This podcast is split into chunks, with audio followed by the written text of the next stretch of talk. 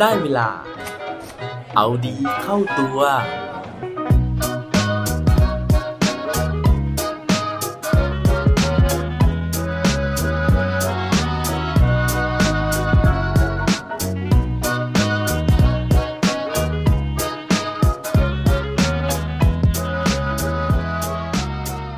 มีใครเคยทำอาชีพแปลกๆบ้างไหมครับ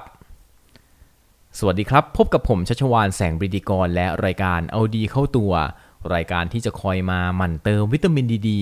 ด้วยเรื่องราวแล้วก็แรงบันดาลใจ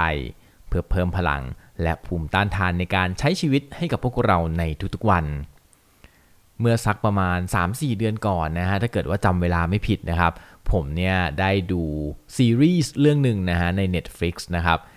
โดยซีรีส์ เรื่องดังกล่าวนะฮะมีชื่อว่า Move to Heaven นะครับซึ่งในเรื่องเนี่ยตัวพระเอกนะครับแล้วก็น้าของเขาเนี่ยรับสืบทอดกิจการจากคุณพ่อที่เสียชีวิตไปนะครับโดยกิจการที่ว่าเนี่ยก็คือเรื่องของการที่เขาจะต้องไปทำความสะอาด สถานที่นะฮะหรือว่าบ้านของผู้ที่เสียชีวิตนะครับ โดยที่ตายอยู่คนเดียวในห้องนะฮะไม่มีลูกหลานนะครับ ก็จะต้องให้บริษัทบริษัทเนี้ยนะครับหรือว่าทีมงานเนี้ยเข้าไปทำความสะอาดนะฮะแล้วก็จัดเก็บข้าวของต่างๆ แล้วก็สุดท้ายเนี่ยก็ส่งมอบข้าวของดังกล่าวนั้นนะครับ ให้กับญาติของผู้ตายนะฮะหรือว่าคนรู้จักของผู้ตายนะครับ ตอนแรกที่ดูภาพยนตร์เรื่องนี้นะฮะผมก็ ยังสงสัยอยู่นะฮะว่าเฮ้ยอาชีพแบบนี้มันมีในโลกจริง ๆ เหรอนะครับ เพราะว่าในเมืองไทยผมเข้าใจว่าเราไม่มีอาชีพนะฮะหรือว่าธุรกิจแบบนี้นะครับ แต่ว่าวันก่อนนะฮะเผอิญว่าไปอ่านเจอบทความบทความหนึ่งนะฮะแล้วก็ได้ค้นพบว่าอาชีพเนี้ยมันมีจริง ๆ นะครับ แล้วก็ถึงแม้มันจะไม่ใช่ประเทศเกาหลีเหมือนอย่างในซีรีส์นะฮะแต่ว่าก็เป็นประเทศบ้านใกล้เรือนเคียงนั่นก็คือประเทศญี่ปุ่นนั่นเอง ซึ่งหลังจากที่อ่านเรื่องราวแล้วนะฮะก็รู้สึกว่าเออมันค่อนข้างน่าสนใจนะครับ เพราะฉะนั้นเนี่ยวันนี้ก็เลยอยากจะมาเล่าสู่กันฟังเผื่อเป็นการแนะนำอาชีพด้วยนะฮะเผื่อใครสนใจก็อาจจะเอาไปลองตั้งเป็นธุรกิจนะครับแล้วก็อาจจะประสบความสำเร็จเหมือนอย่างเรื่องราวของผู้หญิงคนที่ผมจะเล่าถึงในวันนี้ ถ้าเกิดว่าพร้อมแล้วไปฟังพร้อมกันได้เลยครับ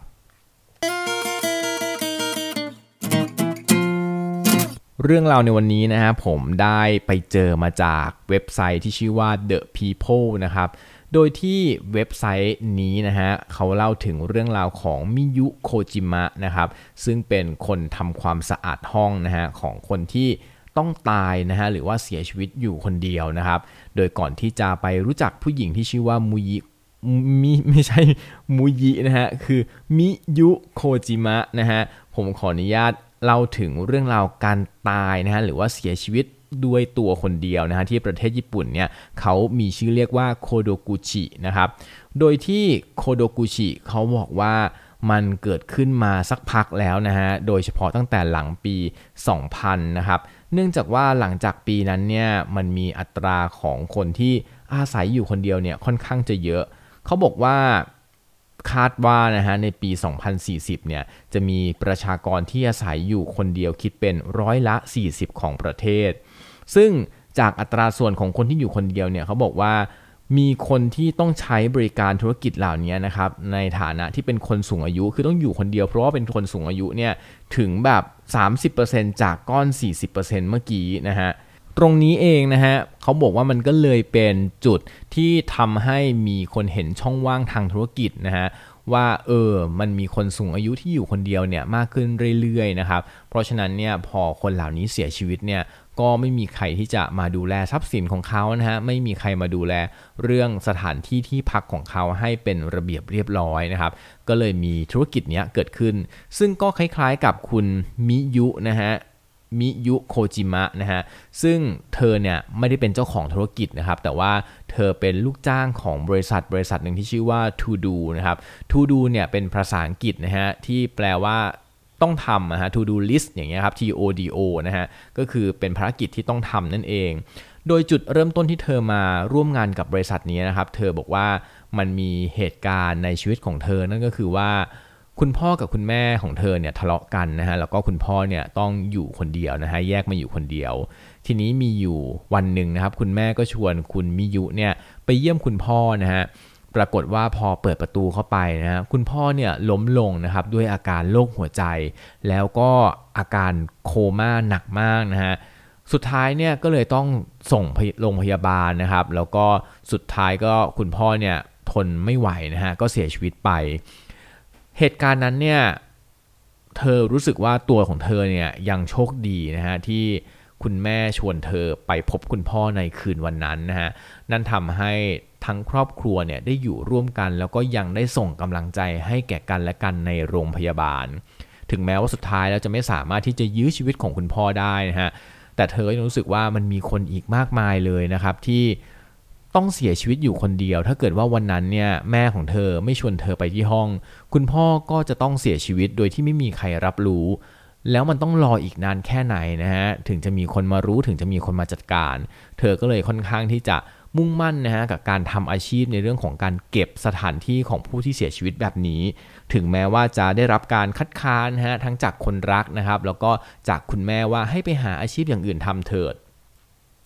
แต่สุดท้ายนะฮะเธอก็ยังมุ่งมั่นนะฮะที่จะทำต่อไปนะฮะเธอบอกว่างานนี้นะครับมันเป็นงานที่ค่อนข้างละเอียดอ่อน แล้วก็ต้องทำด้วยใจรักมากๆจริง ๆ โดยที่ขั้นตอนของการที่จะ เข้าไปทำนะฮะเขาบอกว่าหลังจากที่มีเหตุเกิดขึ้นแล้วเนี่ยทีมงานจะต้องส่งคนเข้าไปนะฮะเพื่อที่จะไปถ่ายรูปที่เกิดเหตุ จากนั้นก็กลับมานะฮะเอารูปนั้นเนี่ยมาวิเคราะห์นะฮะแล้วก็วางแผนเรื่องของการทำงานว่าจะจัดเก็บอะไรยังไงนะฮะจะแบ่งอะไรใส่กล่องไหนยังไงอะไรอย่างเงี้ยนะครับแล้วก็ 2 วันหลังจากนั้นเนี่ยค่อยไปเก็บของจริงๆนะฮะ โดยที่วันที่ไปเก็บของเนี่ยก็จะต้องมีการเหมือนทำความเคารพสถานที่นะฮะ มีการสวดมนต์ มีการพูดคุยนะฮะกับ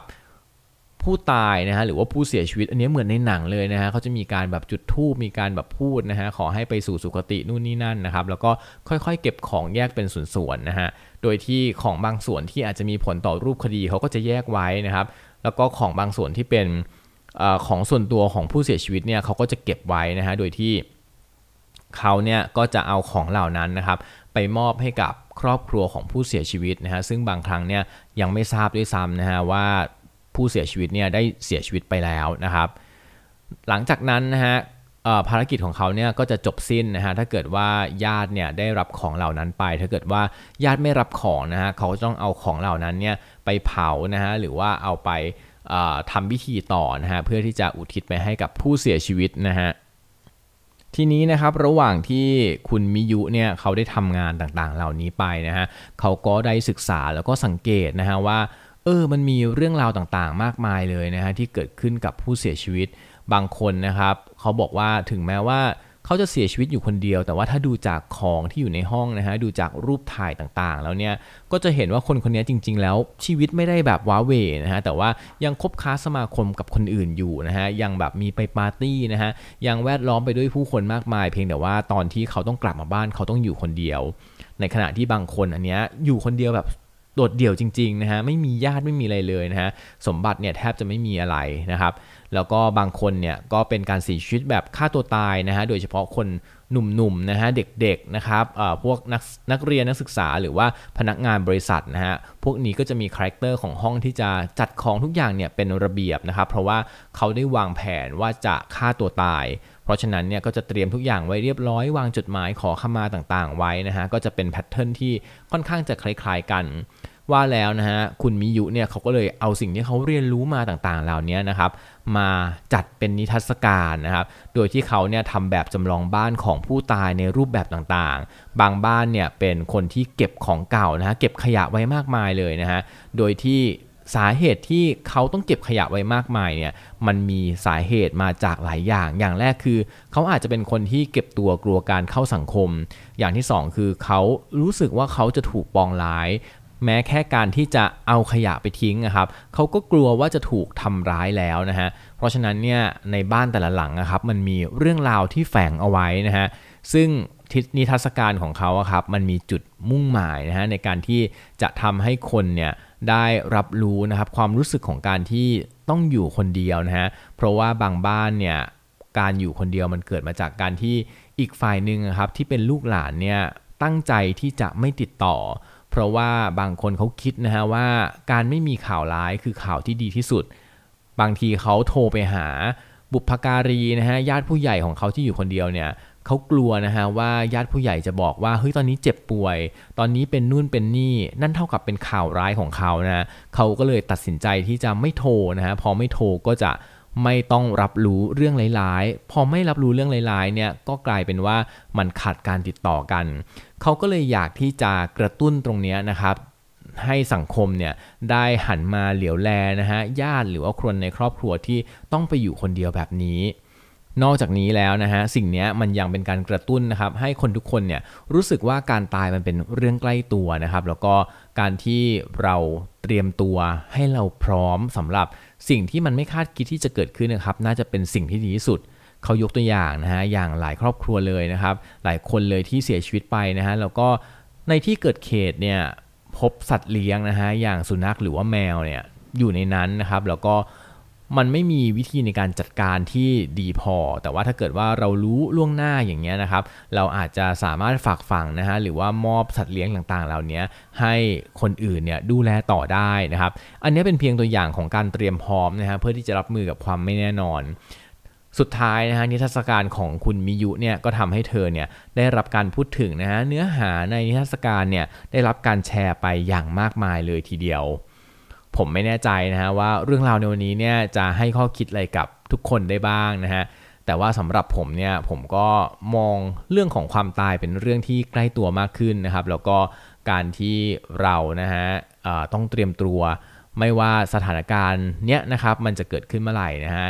เราต้องทำให้คนข้างหลังเนี่ยลำบากน้อยที่สุดนะฮะอีกเรื่องก็คือว่าถ้าเกิดว่าเรายังมีคนรอบตัวอยู่นะฮะ ก็อย่าลืมนะฮะที่จะติดต่อสื่อสารกันบ้างนะฮะถามไถ่สารทุกสุขดิบนะครับ เพื่อที่เราจะได้มั่นใจนะฮะว่าเราหรือใครก็ตามนะฮะจะไม่ถูกปล่อยไว้ให้ต้องเสียชีวิตด้วยตัวคนเดียว และปิดท้ายวันนี้ด้วยโคดดีโคดโดนเขาบอกไว้ว่า don't wait until people are dead to give them flowers ถ้าเกิดว่าจะทำดีกับใครสักคนนะฮะ อย่าต้องรอให้ถึงวันที่เขาตาย เราถึงจะเอาดอกไม้ไปทำดีกับเขาครับ อย่าลืมกลับมาเอาดีเข้าตัวกันได้ทุกวันจันทร์ พุธ ศุกร์ พร้อมกด subscribe ในทุกช่องทางที่คุณฟัง รวมถึงกดไลค์ กดแชร์เพื่อแบ่งปันเรื่องราวดีๆ ให้กับเพื่อนๆของคุณผ่านทุกช่องทางโซเชียลมีเดีย สุดท้ายนี้ ขอให้วันนี้เป็นวันดีๆของพวกเราทุกคน สวัสดีครับ